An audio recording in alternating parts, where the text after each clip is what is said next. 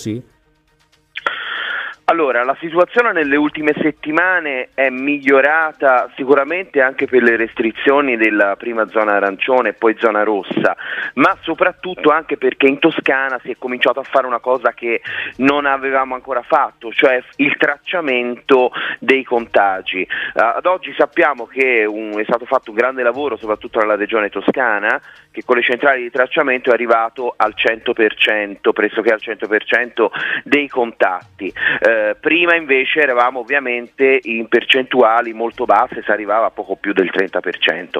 Eh, è ovvio che è inaccettabile quello che è accaduto nei giorni scorsi nelle, nelle regioni e sono passate dalla, dalla zona eh, rossa alla zona arancione, ma dall'altra parte non possiamo neanche, questo l'ho detto anche in altri interventi qui alle di radio, non possiamo tenere tutto chiuso perché non si è in grado di controllare il lavoro che è stato fatto quindi è, è, necessario, è importante fare un lavoro e implementare il lavoro di controlli per far sì che il commercio non perda l'occasione eh, del Natale che rappresenta, vi ricordo, il 30% del fatturato.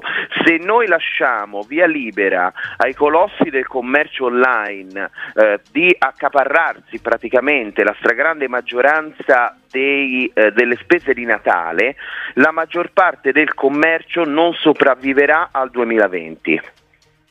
Ecco, qu- questo è, è, praticamente un annuncio eh, chiaro. Io però io volevo fermarmi 52 secondi insieme alla regia e poi torniamo per l'ultimo blocco perché mi interessava sentire anche le varie opinioni. Pubblicità e poi torniamo.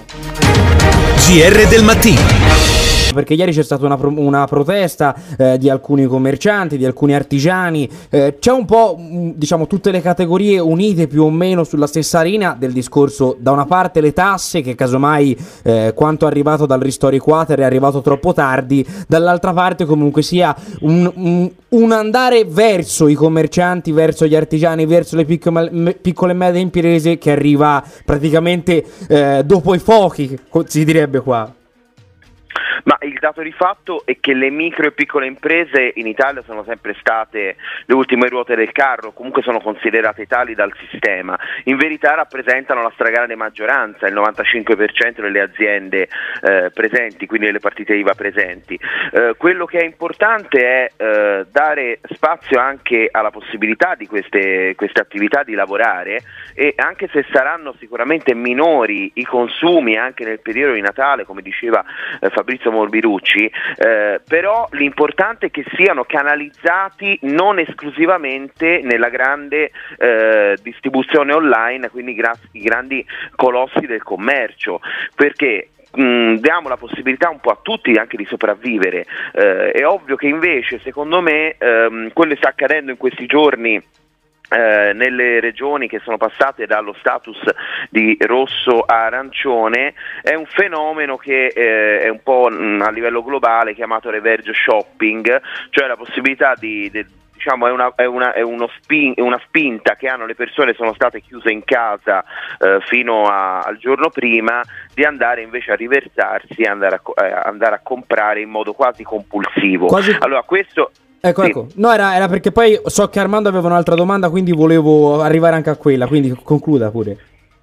No, no, ecco, quello che volevo dire è questo ovviamente non aiuta anche eh, la possibilità di controllare, la possibilità di eh, diciamo, eh, tenere eh, sotto controllo la curva del contagio, però dall'altra parte dobbiamo veramente dare la possibilità a queste persone, a queste famiglie, a questi lavoratori, perché sono tutti veramente, ognuno ha un, in famiglia anche un, un, un piccolo commerciante, un piccolo artigiano, dobbiamo dare la possibilità a queste persone di lavorare e di riuscire a portare anche il pane a casa. Ecco, Armando.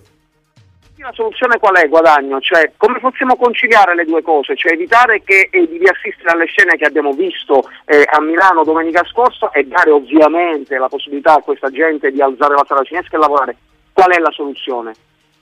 Come si può fare? Come si conciliano le due cose? Guadagno? Eh, sì, dicevo, eh, sicuramente la soluzione è quella che abbiamo prospettato in tante altre occasioni, cioè aumentare il flusso dei controlli. Per fare questo ci vuole una stretta sinergia tra sindaci e prefetti. Ora, tra l'altro, è anche eh, un, una sfida importante anche per il nuovo prefetto che si è insediato a Firenze, ma sicuramente passa da questo, cioè passa da una diversa percezione anche dei cittadini nei confronti dei controlli, eh, perché dobbiamo smetterla eh, di, eh, di, di, di, far passare il, il ragionamento che bisogna tenere tutto chiuso perché non si è in grado di controllare i comportamenti sbagliati. Ecco, questo è il punto. Grazie a Giovan Domenico Guadagno, segretario Unilavoro PMI Armando.